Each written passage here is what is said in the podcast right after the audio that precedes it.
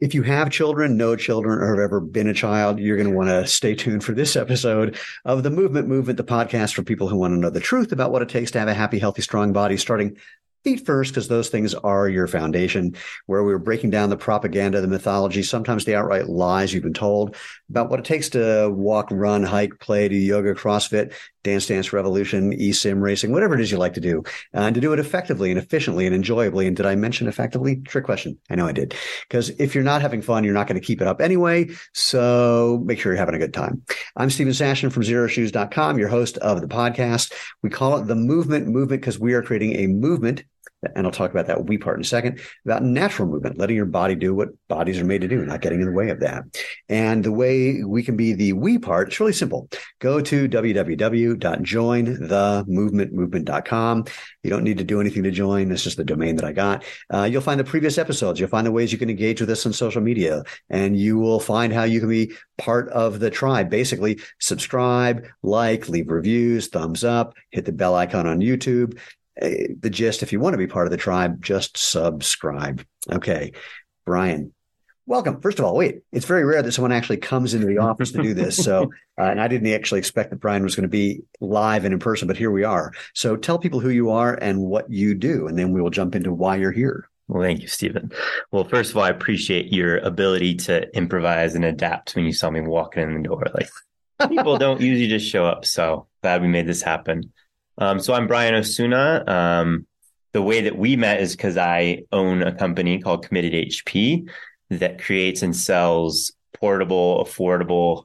Oh, so I have something, over there. there. Wait, all right, you keep talking. I'm going to go get and versatile fitness tools to inspire people and empower people to move and take care of themselves anywhere and anytime.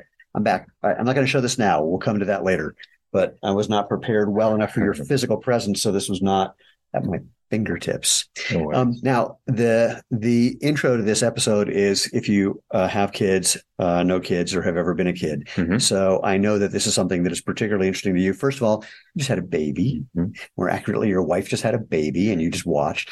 um, so, um, so talk to me about the fundamental thing before we get into like the specifics about kids and natural movement. What is it that got you interested in that to begin with? Hmm. Well, before I had kids and before kids were even a thought, I've done just like a lot of exploration around what kind of movement works best for me and what kind of movement is most useful for my clients. So I was a personal trainer and coach for 13 years. I still do a little bit of that, transitioning more into transformational coaching with people, but still definitely deeply invested in movement. Um, and I think it was Gray Cook, I believe, who kind of planted this idea of looking at the developmental stages of children and kind of revert using that to reverse engineer kind of like almost just help people heal their their biomechanics and movement and so that really got me thinking about how children develop. What are the macro movement patterns and um, kind of like the macro patterns that um, children just naturally start doing? And looking at how we get separated from that and just reintroducing it into our lives. So, can you talk about those different patterns, those different stages? Sure. They don't seem to always happen in the exact same chronological order, but right out the womb. Well, that's because some tilt children are time travelers. Exactly. So, I mean, that's obvious. so, anyway. I love it. Um, so, breathing is the first one. I remember when my first child, Lean, came out and uh, laid him on my chest, and someone said, you breathing right teaches him how to breathe right. So uh, children's breathing when they come out, it's just it's very chaotic. There's not a ton of rhythm to it. So they're literally learning how to breathe. So that diaphragm does naturally kick in with children, but um, breathing is the first movement pattern. Well, so let's dive into that a little more because I know there's, oh, I don't remember the name of the guy. He's Czech who has this whole thing about breathing and about 360 degree breathing. So it's mm-hmm. not just what most people think of as belly breathing, it's just expanding your abdomen. Mm-hmm. But instead of just getting all of those parts mm-hmm. to expand. And um, uh, I just blanked on Aaron's last name, who was on the podcast because I'm horrible with names. Alexander. No. Um, anyway, she developed a product called okay. the Core 360 belt yep. that's just to cue you for that breathing. So, do you want to mm, uh, talk about that and how that does something. Sure. I I, it's a Monday. I can't speak English. It's Monday. Yeah. Here we are. We'll make it work. Um, Yeah, there is this misconception um, of proper breathing being into your belly. Right. What I perceive and what I've learned is learning to be, breathe into your belly is a way to help you learn how to regulate, right? Regulate. Um, regulate your nervous system, okay. regulate your physical tension. Um, so when you're directing your breath into your belly, um, it's helping you regulate versus just optimal breathing is just optimizing the amount that you can bring air in and out and, and creating space for breath and using the right muscles and biomechanics for that. So mainly your diaphragm and your intercostal muscles are what you're trying to work or, or utilize when for proper breathing, just on everyday situations or for performance. And that breath is lateral and posterior. So your, your rib cage is actually stretching to the side and up and back and then after that, you have accessory breathing muscles, which create even more space and assistance by pulling up. And those start kicking in as you start to get fatigued or you need more air moving in and out. But just on an everyday level right now, if we're not too stressed out or we're not stressed, uh, we're not doing anything intense, our diaphragm and intercostal should be just creating that natural airflow. I found that when I started playing with this idea, it and it's something I'm still uh, exploring and it's still expanding, pun intended, is that I had to really work to find how to let those intercostals let let things expand sideways mm-hmm. and backwards. Mm-hmm. And my favorite thing is when I do, I've had sort of chronic tension like right in between my shoulders, and I can feel that stretching as well. Mm. Even though that's not what the breath is doing, right? Um, but like, and I think about babies whenever I do this because they haven't developed that chronic tension mm-hmm. that gets in the way of mm-hmm. doing this. And so, kind of coming back, like you were mentioning before, sort of reversing time developmentally to kind of find that again is very interesting. Mm-hmm. What did you notice when you put your baby on your chest and found your breathing? Did you notice that you were doing something awry, or were you just like brilliant and just you know teaching that to the kid? You're, you're saying when I started reflecting on how I was breathing, yeah, if, yeah. I, if I noticed anything? If, if, how you breathe is going to teach your child how to breathe, yeah. what did you notice about your breathing at that time? I did notice that my go to when I think about it is a belly breath. Mm-hmm. But when I just relax and let my body just take over, my intercostals and my diaphragm kind of do do the right thing. So I've kind of conditioned myself to kind of belly breath consciously, but luckily my body kind of knows the right way. So I did notice that like if I just let my mind go to something else and then I then I tuned into my breathing without trying, mm. I was kind of using that correct expansion of the rib cage versus when I was thinking about breathing, then I'd start like directing it into the belly, which isn't a bad thing, but really we want to get back to that diaphragm. So if that breathing thing is our first stage, what follows that? Typically the way that I saw it, um, and, and you know, we can talk about reaching and articulating with the limbs. but The main thing I saw was posturing and and specifically engaging and articulating the spine, right? So being able to lift the head and then start to like posture up the spine, either from the belly or, you know, if I was holding the child, being able to just like move and keep the, the spine erect. Yeah. And after, so I'm trying to think of then again for us adults who are thinking about going back in time mm-hmm. um, and explore, experimenting with these sort of developmental stages to see what we learn. How does that apply to those of us who are no longer babies? Mm-hmm. So I guess just engaging with your spine and posture in a way that's allowing you to have a, a dynamic and strong spine, but also um, what what what a neutral spine actually is is actually including the curves of the spine. So a lot of people think straight spine, and that's a good cue for when we're like trying to do something. But uh, in a natural state, like a, a neutral spine is a somewhat relaxed spine with the natural curves, and then being able to move and articulate from that place. And what we see a lot, especially when people have spent a lot of time in flexion, um, is they've lost that neutral spine. And now they're moving and they're initiating so much movement from a flex place, which then compromises their breathing. Right. And then it compromises the structures of their spine and it compromises their movement.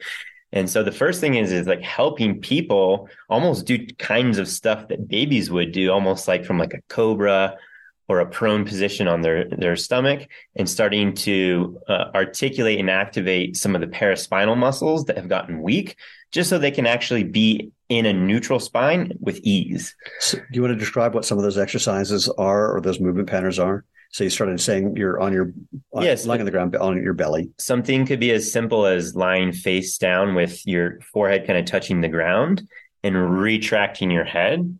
So there's a difference between extending the spine and then retracting is where if you have a laser pointer coming out of your nose, that laser pointer staying on the same point on the ground, Mm. but you're pulling your head off the ground.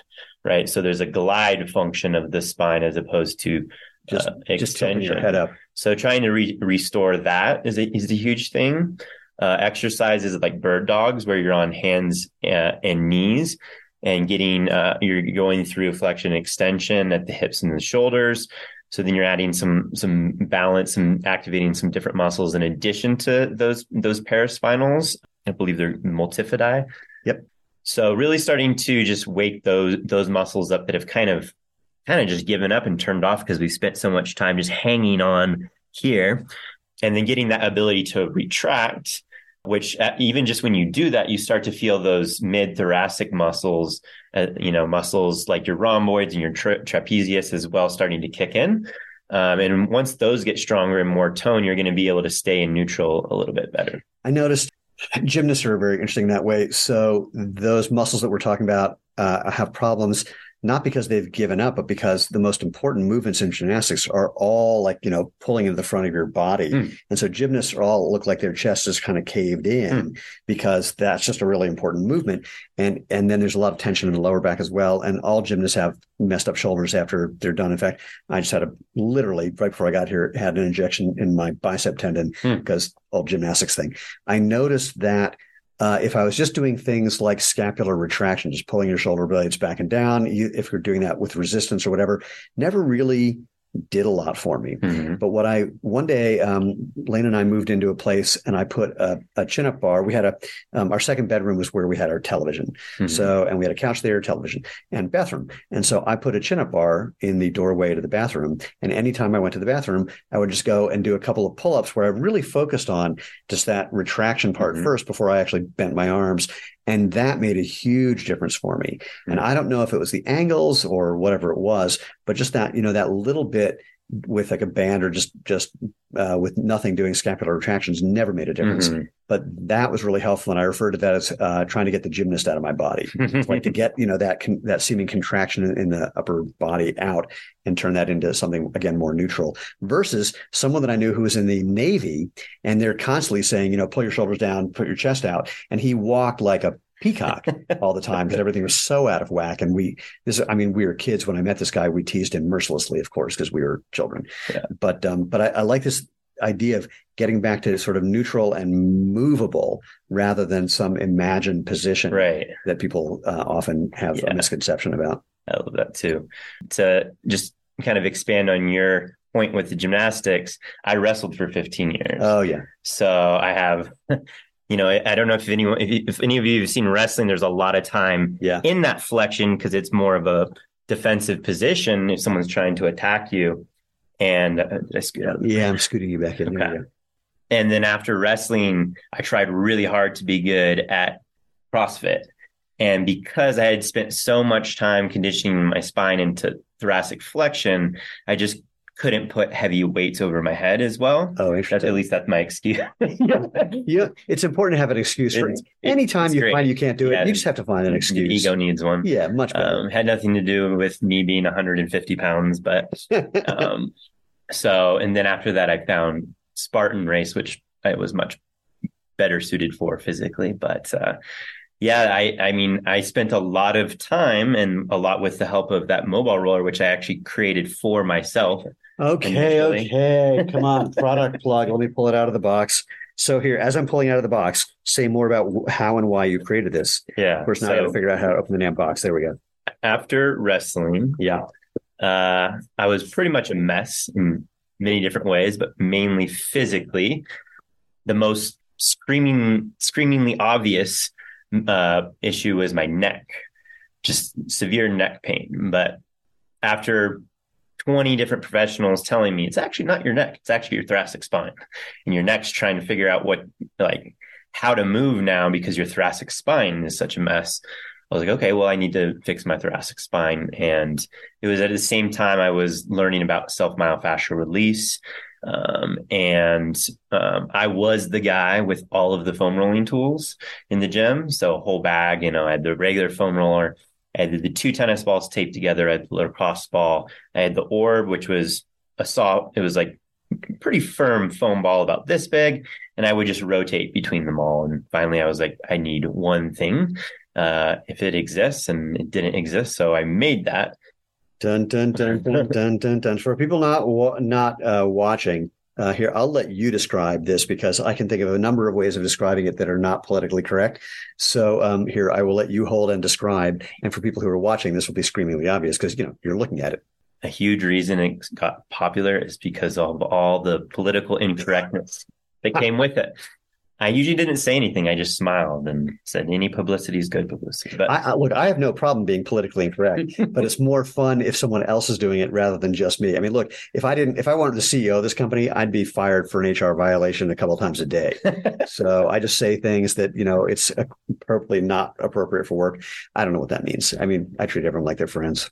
Let's go back to the prototype and the first few models these balls were blue. So uh, the, the, jokes, the jokes were infinite. Uh, okay, so to be clear, we have a stick with two balls on it that are you know like the size of a softball. Yep. And um and there's more to it than that. Um, but they're red.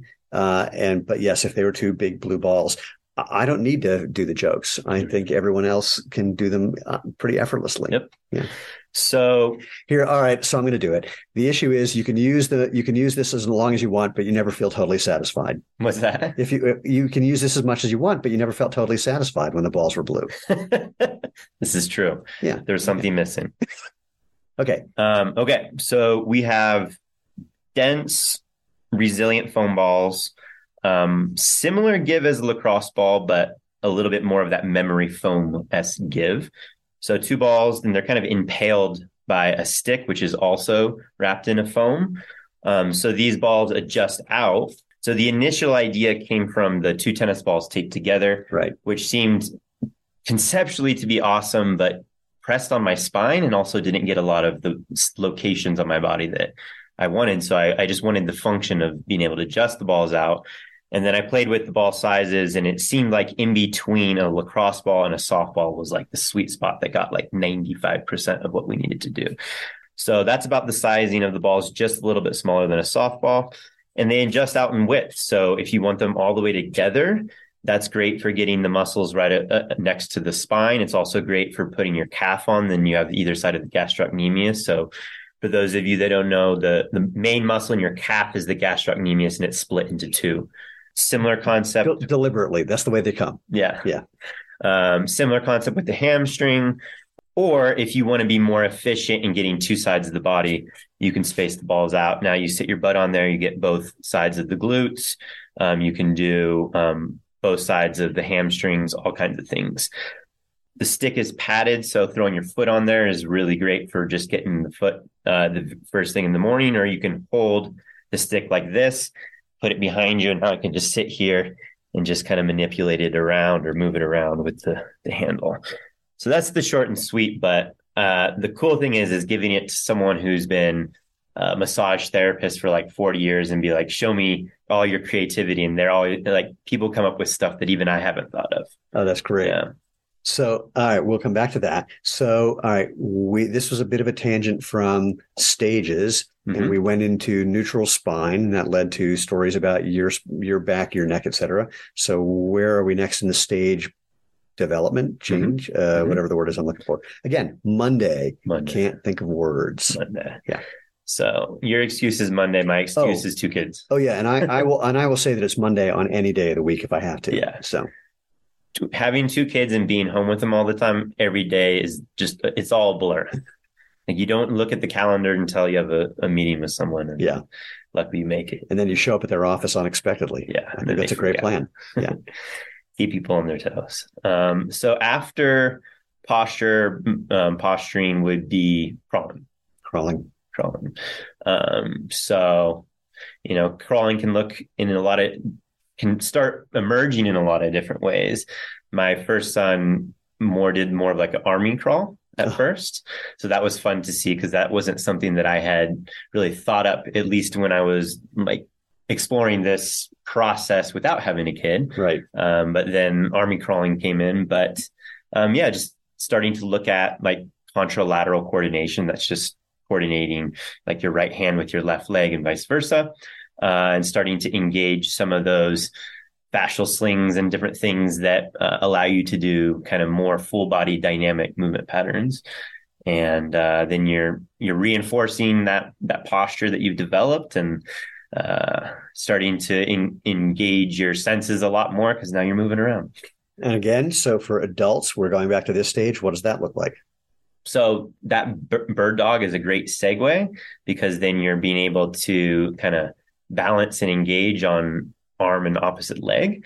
Uh, so to describe that, here I'll let you do it. so you're on hands and knees. Oh, by the way, I could have done this. I actually could, but I'm letting you do it. You could have done it. Well, I could have done the description, but you know, this is one of those things where it like it could have sounded like I was handing it off to you because I didn't know how, but I could have done this. I'm just letting you know. We don't have a little cartoon we can put in there of you. Uh, anything of me is a cartoon, but uh, no. So back to your description. so arm and opposite leg are going to be coming off the ground at the same time and the same rate. So, so arm, sorry, wait. So on all fours. On all fours. Uh, yeah. Uh, knees and toes on the ground, hands on the ground, mm-hmm. and then sorry. Mm-hmm. So arms basically going up in the air to horizontal. You know, in parallel with the spine, and then the opposite leg is basically doing the same at the same time and that's starting to develop certain muscles that are important for these contralateral movements, right? The arm and opposite leg.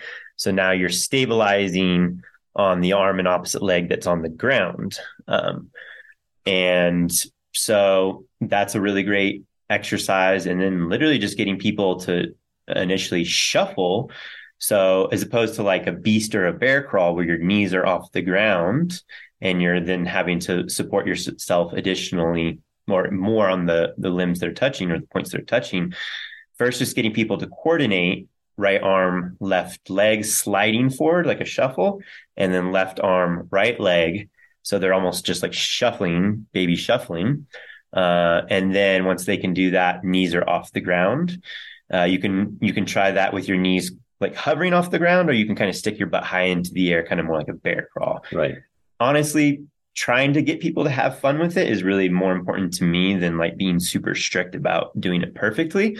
But if we can start to see like a kind of a natural like that like again that con that word contralateral pattern just kind of emerging, or at least like a a really balanced natural way to to move around on hands and hands and feet or hands and knees that's the main thing we're looking at.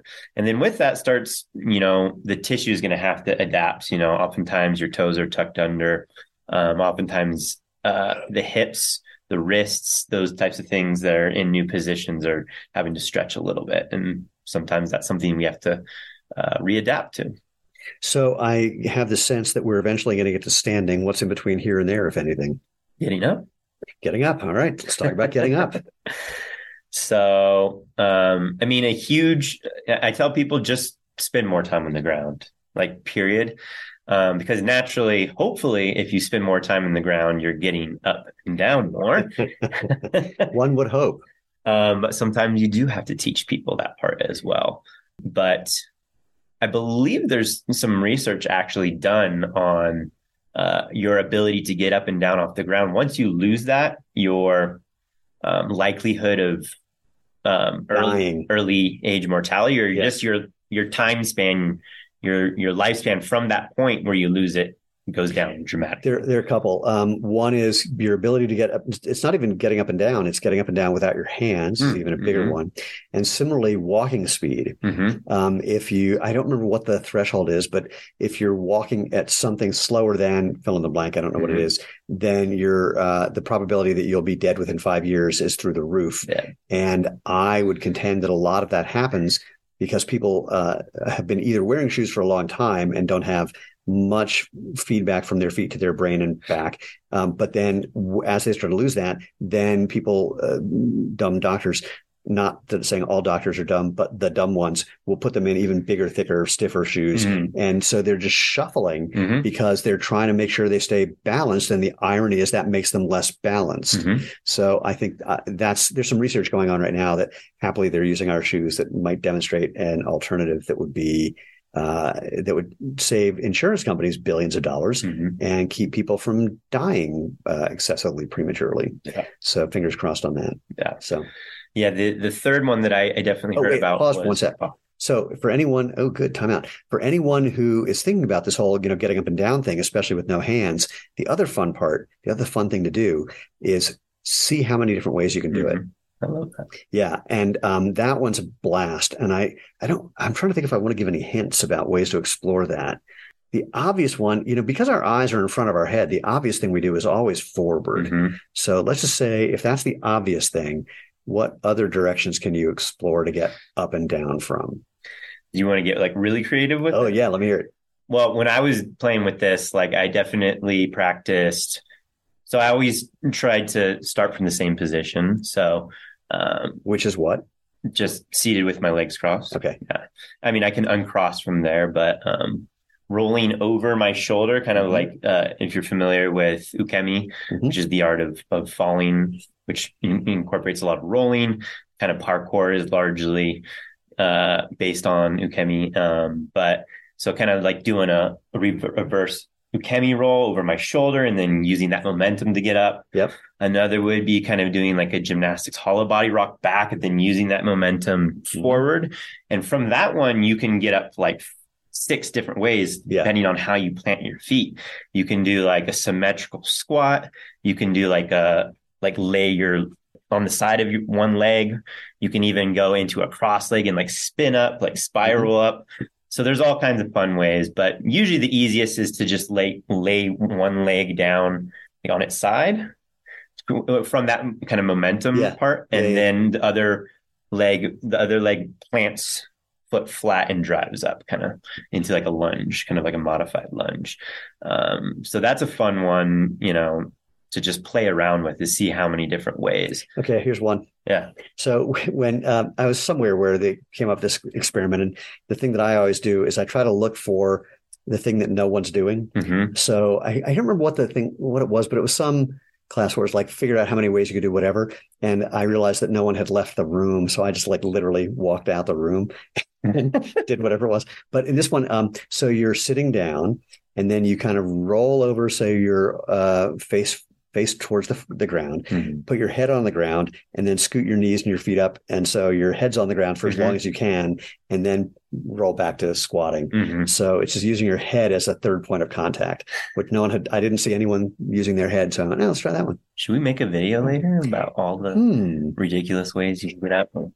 Hey, they're not ridiculous. These are things that will keep you from dying. We've They're already fun. established They're that. fun. They are fun. It's entertaining. It's like I talk about this a lot. I always think about any pattern that I have. How can I try something different? Mhm. So if you put your pants on left leg first, try right leg 1st Mhm. If you um, brush your teeth with your right hand, try using your left hand. Mhm. Um, there's some things that I'm again HR violation, not allowed to say, but that's the gist. I always like to see what things are habitual Mhm. and then try to mess with that. Mhm. Mhm. All right, so we've gotten up, or are we Yeah. get, still getting up? Uh, we're in the process of getting Oh. up. Okay, Uh, another tangent that we can go on another time because I know we have limited time, but Ah, is no, like no.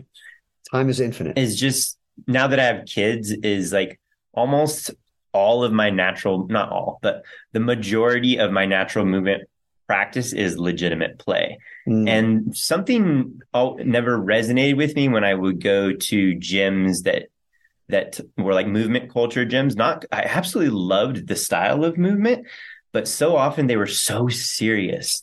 Like we have to like this. We have to train these th- ways, and it's in like serious face. And there's so many um, teachers and modalities out there that that touch uh, that teach amazing and beautiful and um, movement, but they're so serious. And I just like now that I have kids, like I try to be as ridiculous and silly and laughy when I'm doing my movement. Um, but I'll do my flips, handstands, rolls, all of my monkey ape stuff with my kids, and that's truly the the best way to do it now that I realize it. But um, taking movement too seriously is something that I did for way too long, and now I'm trying to have a blast with it. I was at an event a couple years ago for footwear CEOs, and it was an all day event. And by like four in the afternoon, it was all I could do not to yell. They're just shoes, people.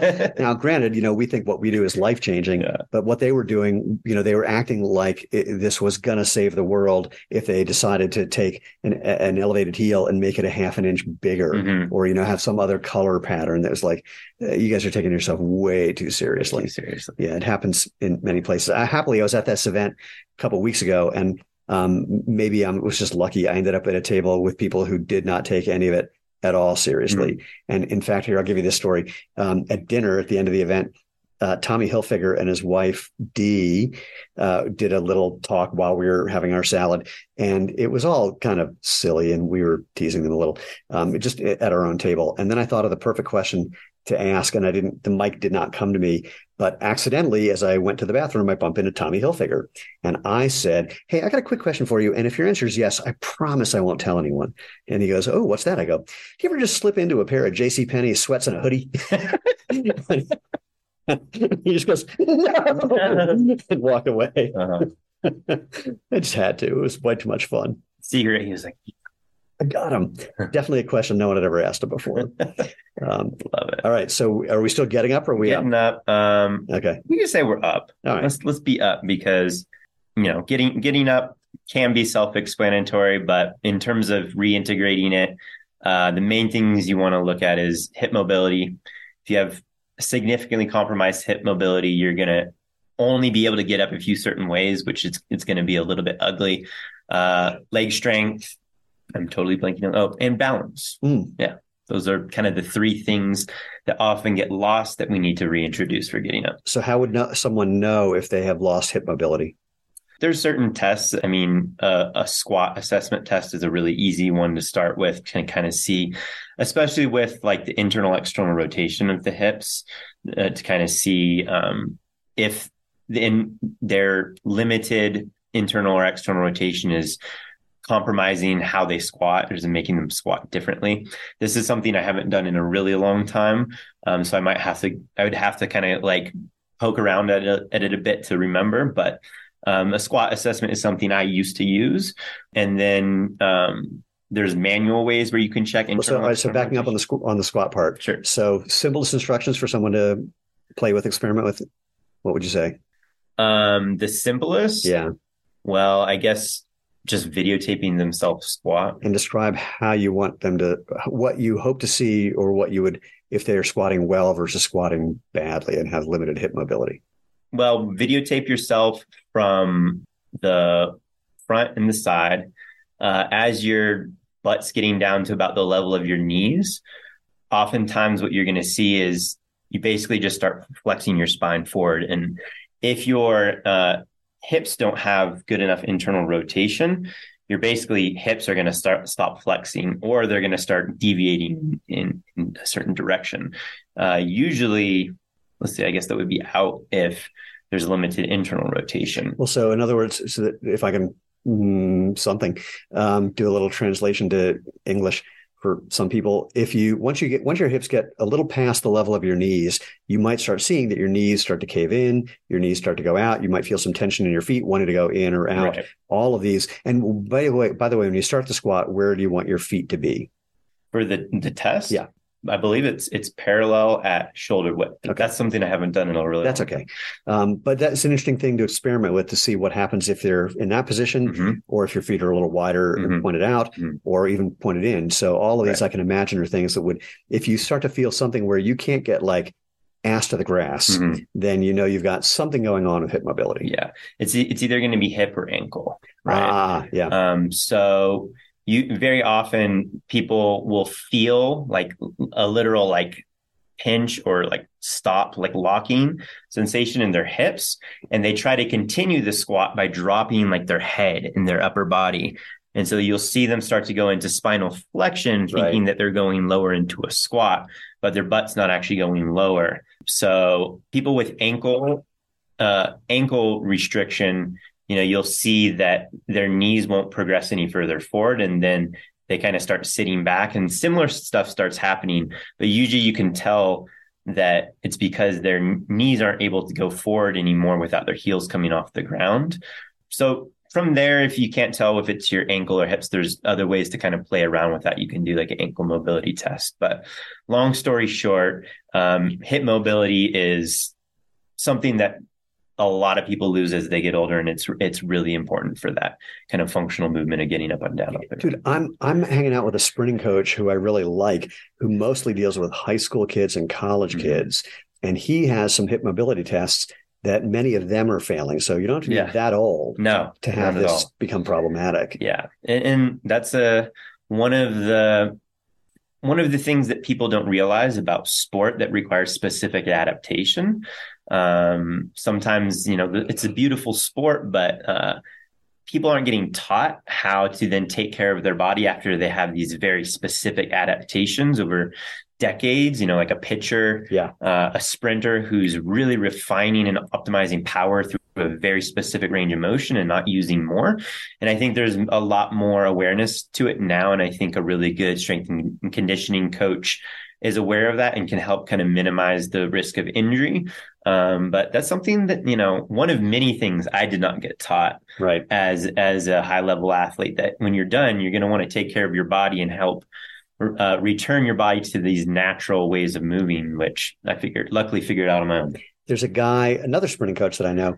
His whole theory is, uh, about the weight room is you're not using the weight room to get stronger as a sprinter. You're right. using the weight room to get things back in place that you got all out of whack when you were sprinting. yeah, he's like, oh, that's clever. Yeah, that that's that's one way to look at it. But uh, I I love that concept of you know, creating extra range and space so that you don't hit your limitations, right? right uh, during your sport. Okay, so we're standing up. We talked about hip mobility. What was mm-hmm. next? I haven't heard other people look at it this way, but I really like to look at the actual process of getting back down. Uh-huh. Right. Um, and one I included in that is jumping off of things because very often we see kids jump off of things before jumping on.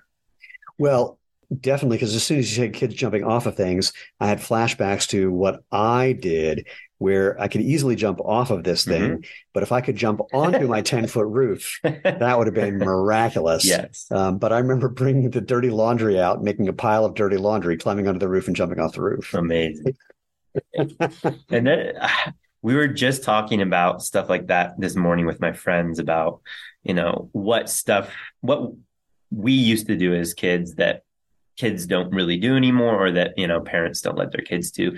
And i haven't come to any conclusions. It'll be kind of like we'll see what happens. But there's definitely some some things that really allowed us to become resilient and robust that we did. And then yeah. there's other things i'm sure that were just downright re- stupid. I used to climb the trees in my backyard. They were 70 feet high. Yeah and um, my parents did not approve. So I did it when they weren't home. Yep. So, mm-hmm. um, so getting back down. So let's talk about the ways of doing that. Now, you just got a baby. We just got a dog a year ago, and my favorite thing is watching his, his usual way of getting down, mm-hmm. which is just falling over mm-hmm. because he's not very high off the ground. Mm-hmm. So he literally just tips over, which mm-hmm. I think is hysterical. Yeah. So I had initially, speaking of falling over, I had initially theorized like learning how to fall properly was like incorporating that getting back down. Um, I haven't yet seen kids really learn that gracefully yet, um, but that's something that I think is super valuable. Yeah. And that and there's even a quote, I don't know who said it, is like the most important thing in life is learning how to fall. And I think that's literally and metaphorically, right? The idea of learning how to fail, learning yeah. how to get back up after you fall, or fail in a way that's that's graceful and no um, well look you you know this from wrestling i know it from gymnastics is the only way you get better is doing it wrong thousands of times because a that you know you, you, hone in on doing it better but yeah. you also know on those rare times where something goes wrong you've been there before yeah. you've you know you know how to how to adjust or save yourself mm-hmm. to the extent that you can i mean mm-hmm. i had more than my share of times where something went awry and i'm just 10 feet in the air going I could die when this ends. Well, mm-hmm. let's see what happens. Mm-hmm. Um, so happily, I did not, as far as I can tell. Mm-hmm. But uh, but a lot of it is just doing it wrong over and over and over. And from our gymnastics coach is doing it wrong and not going Yeah. because if you do that in some meet when you do it wrong, you'll make those same noises, and that's that's not good. Practice how you want to, or Yeah, practice how you want to compete, right? How yeah, yeah, yeah, perform. absolutely. Yeah. So, um, so so so other than just you know falling over on your side, hmm what, what do we got? Getting back down. You know, that's not one that I expanded a lot, but it was an interesting concept because I did notice that there's, you know, there are specific patterns of, of getting back down, but usually um, when training it, like d- making sure that the eccentric phase of like a lunge and a squat has the range of motion and the stability to get you all the way down to the ground. And ultimately, you're looking at a lot of the same stuff Right. as getting up. But there are there are also a lot of unique and fun ways to, to get down and to fall. Uh, and I'm sure we could do a whole podcast on that. But um, that's one thing that I, I I firmly believe that create giving kids the space and the the safety Yeah. both physically and kind of emotionally to explore their bodies, they figure out all this stuff on their own. Um, but that is the one of all of them that I'm in adi- as well. In, in addition to running, where I'm like a little bit of instruction is- or a little intervention can be really valuable. Again, you're giving me flashback after flashback to things I literally haven't thought about in decades.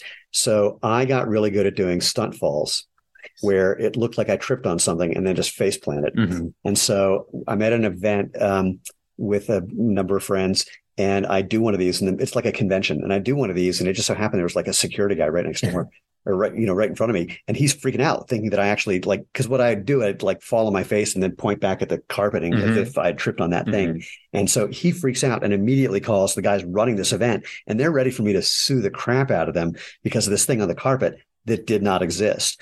And so I tried to calm them down and tell them it was just a stunt fall, and they like really didn't get it. And then we thought, um, this is a bunch of marketers. We thought we should write a book called Sue and Grow Rich. Just and it's all like all these fake ways of doing something like that. Um, not because we believe that you should sue people to get rich, but Yeah. because we thought if we did it right, we could get on Oprah by taking it seriously. which I think would, which would have been really fun, but we, we never pulled it off. when when satire gets taken seriously. Yeah. Well, there was a guy. There's a guy. Oh, oh, I bl- um, Abel is his last name. I can't remember his first name. Um, Alan, maybe. There's a documentary about him. He did a whole thing. He created an organization that was all about putting clothes on animals because they don't like being naked, and uh, people took it totally seriously. Mm. It was, and after like five years of this, he and the other people doing it went, "We we can't keep this up. I mean, there's no way out of this." Mhm. So, but people like completely believed it. So yeah, Wow. there's always a always people who believe. there I, i'm probably going to totally butcher this but i know there was a couple guys that created like almost satire research just to test the peer review process Oh yeah, yeah, yeah. and like they they they passed through peer review process With complete gibberish. yeah No, there's another one. There's um, two guys called the Yes Men, yeah and the, I, th- I don't know if this is the first thing they did. No, it's definitely not the first thing they did. One thing they did is they put up a fake World Health Organization website, Hmm.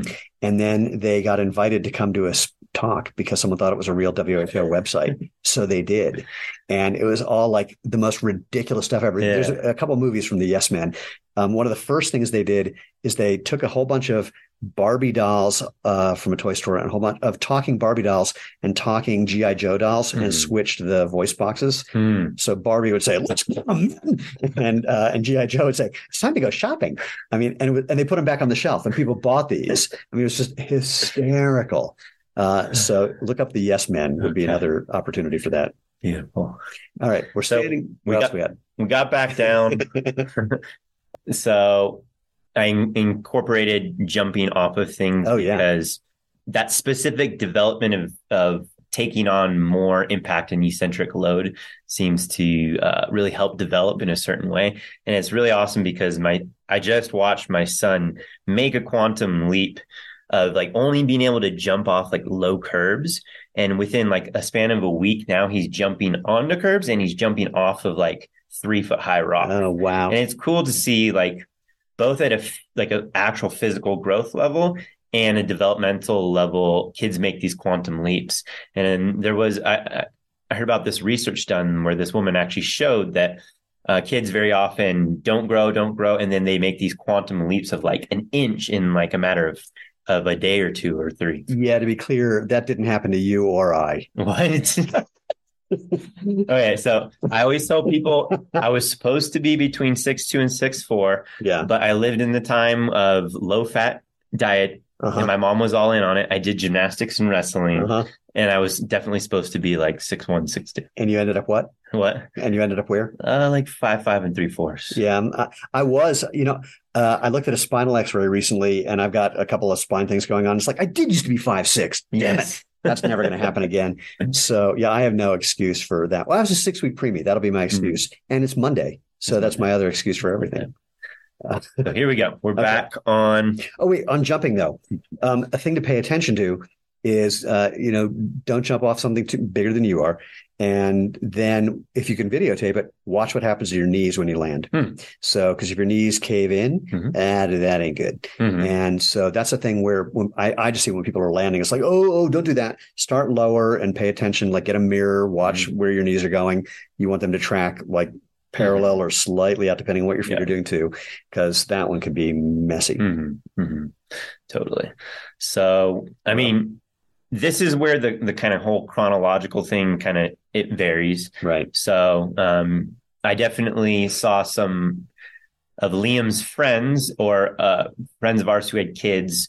Like kids were jump, some kids were jumping onto stuff like just after two, which Mm. was mind blowing. Wow. And then uh, like Liam is three and a half, and he just started jumping onto stuff. Um, but he developed other things um, much earlier, and He's doing your taxes. he's doing, he's, doing, he's already better at doing taxes than me. That's for sure. So let's see, where are we? Standing. We we we we did getting up and getting, down. Yeah. Um, so now, now, kind of a there's a whole pool of things that happen. Like I said, out of chrono, in no necessarily chronological order. We're just picking things up. Or we already we didn't say walking, of course. Right. walking. But we, we, uh, we, we kind of jumped over balance. Yeah. Kind of. Yeah. And I always went back and forth with like balance. Like what what is balance? Is that that's not as much of a motor pattern as it is like a, a learning of the nervous system how to equilibrate and adjust. Um, but that's not one that I necessarily included, but it was all it seemed to be essential for pretty much all of these things. Yeah. The development of all of these things is is learning how to balance. Um, so then walking gait, um, Many of you may know that a walking gait and a running gait is different. So wa- walking is going to come before, and usually kids aren't going to start running. Uh, very often you'll see kids skipping or doing some sort of like gallop thing when they're trying to run before they learn a proper uh, running gait. So we got walking, um, and then around the similar similar time, you start seeing um, them learning to pick things up off the ground. Uh, well, at least stuff with with some real weight substance um, from standing position. Liam has his own little nine pound kettlebell, which he loves doing little deadlifts. It's super cute. Uh, Halloween is however many months away. That's the thing I remember about picking stuff up because the rule was if you can pick it up, you can take it. And so there's all these pictures of me and my sister like going for stuff that is, you know, it, it looked like a strongman competition in miniature. Meaning, if you can like just you can literally Physi- hold it. Physically pick it up off the ground and hold it, then you can bring that one home. it was a blast. So we're talking about pumpkins. Yeah. Okay. But at first, I thought you were talking about candy. I was like, dear God. Uh, well, I think it was that too. It's like, you know, if you couldn't carry it, then you couldn't eat it. But uh, no, it's picking up pumpkins. And, and that's when you start seeing how creative can actually be. if you tell them if you can if you can pick it up, then you it, then you can have it. And Yeah. with candy, oh, you'll see some creative stuff. well, my creative thing for candy was whenever there was always a house in someone's neighborhood where they said the person there is like a horrible witchy person and uh, they don't like kids or whatever it is, or it's you know down some dark alleyway and and no one goes there. It's like so that's where I went, yeah. and invariably that's where you end up getting a bag full of full size candy bars because no one showed up. Yeah. Yeah. So Luckily, I, I recently uh, read, and maybe it's not up to date, so I, I need to look read again. But I, it, it is a an urban legend or a myth that uh, you know people used to put things in apples. in, in Or- apples yeah, completely never happened. Yeah. absolutely never happened. Yeah, Although I had a joke, uh, this was not for kids; it was an adult joke. It's like I would put out a bag of razor blades and a bag of apples, saying it's a DIY project. So amazing. you know, uh, so walking gait, running gait. Uh, yeah, picking things up, Oh yeah, carrying up. things of weight, uh, of weight or different, I guess, uh, size and dimension. Uh, and then the last would be climbing up onto things. Wait, I want to back up to the caring things. Yeah. Um, and again, to my like looking for patterns. I noticed this one yesterday. So I had to, I, the track that I normally go to had some football stuff going on. So I had to go to a different track where I had to park like about 200 yards away. And my bag, I had some extra stuff in my bag. And I realized I always carry my bag on my right shoulder. hmm So I went, oh, look at that. So I put it on my left shoulder. It's like, huh, it's a really interesting, unusual feeling. hmm So again, looking for those habits, those hmm things that you've gotten used to without paying attention Yeah. is an interesting thing to explore. It is. It it is an interesting to explore. I never really incorporated this into my training. Uh, that though very often as trainers we try so hard to be perfectly symmetrical, we're not actually Oh, yeah. symmetrical beings. Um, but that hasn't really made its way into, uh, or at least that I know of, into like traditional fitness training of how Mm-hmm. to actually honor our actual asymmetries.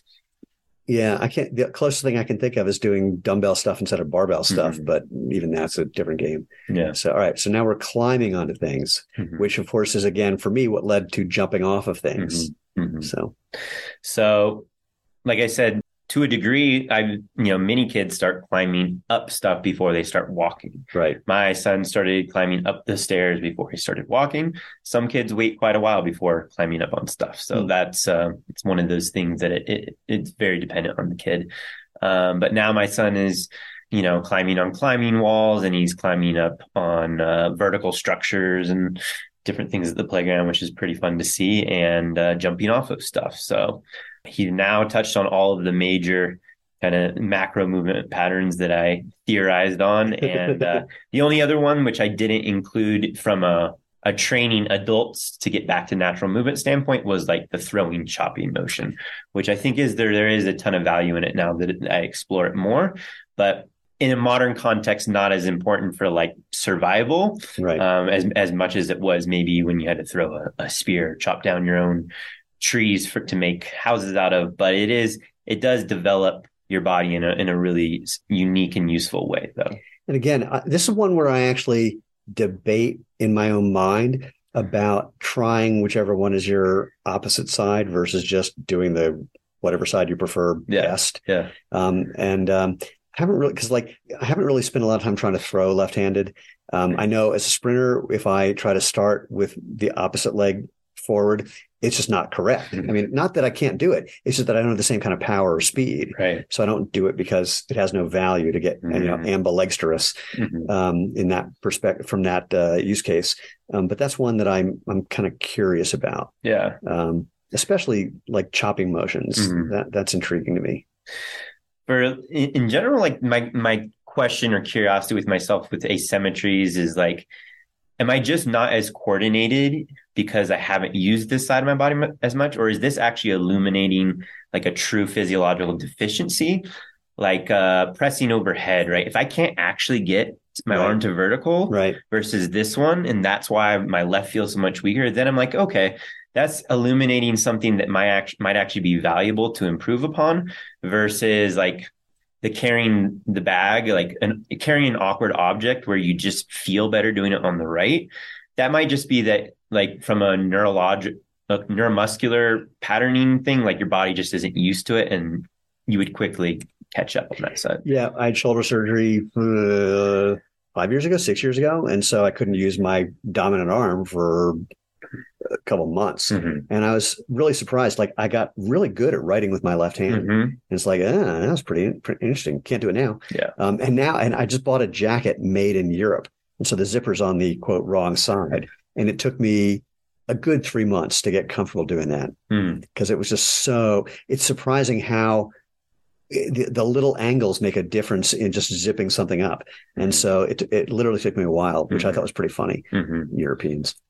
Yeah, I was put in the, I called it the rocket launcher when you have rotator cuff surgery. They often put you in Yeah. that uh, sling that has like the huge pad that keeps your arm off the body. Yeah. And so I, I got the pleasure of being in the rocket launcher. We actually, I mean, shoulder surgery is extremely common in wrestling. So Yeah, there was even a, a, a running joke of like, we all passed on the same like rocket launcher to each other as wrestlers on our college team.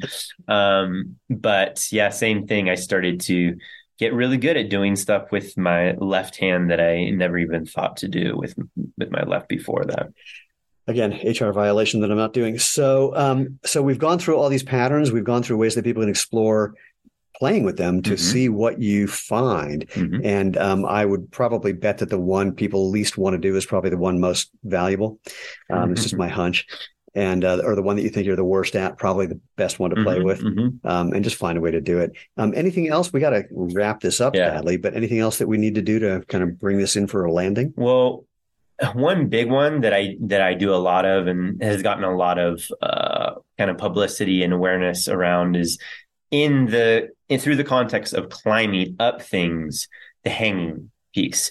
And I, am such a huge proponent of hanging, and I actually like hanging from gymnastics rings the best.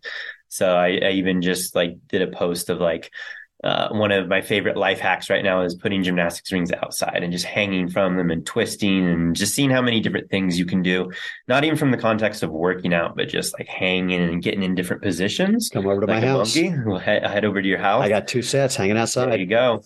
But hanging is just it's just so good for you. Yeah even if you don't have, like understand why, it it, it's just so good for you. Um, all the tissues that it stretches and the things that it open up, it opens up for you, and your grip strength is directly correlated with you know lifespan, and there's just on and on. But uh, if I can just end with one thing, is like start hanging from things.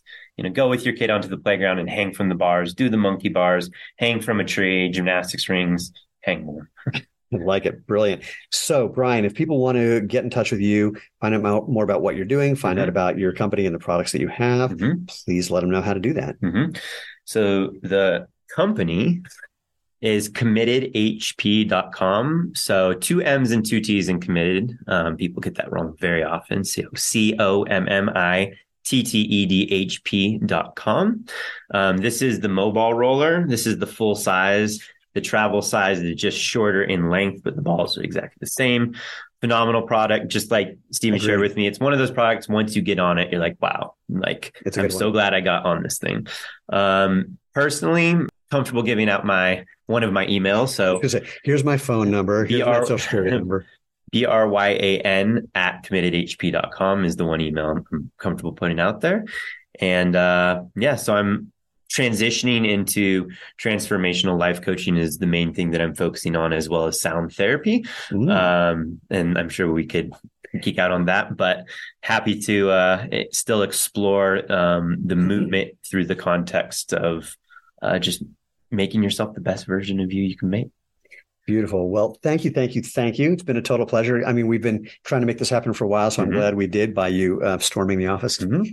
And uh, so, for everyone else, um, a thanks. B reach out to Bryan. I'm sure you'll get value out of that. And C, remember go to www.jointhemovementmovement.com to find previous episodes, all the ways to engage with us. And if you have any requests or suggestions, anyone you think should be on the show, whatever floats your boat, um, anything you want to share with me, just drop me an email, move, M-O-V-E at jointhemovementmovement.com. And most importantly, between now and whatever's next, go out, have fun, and live life feet first.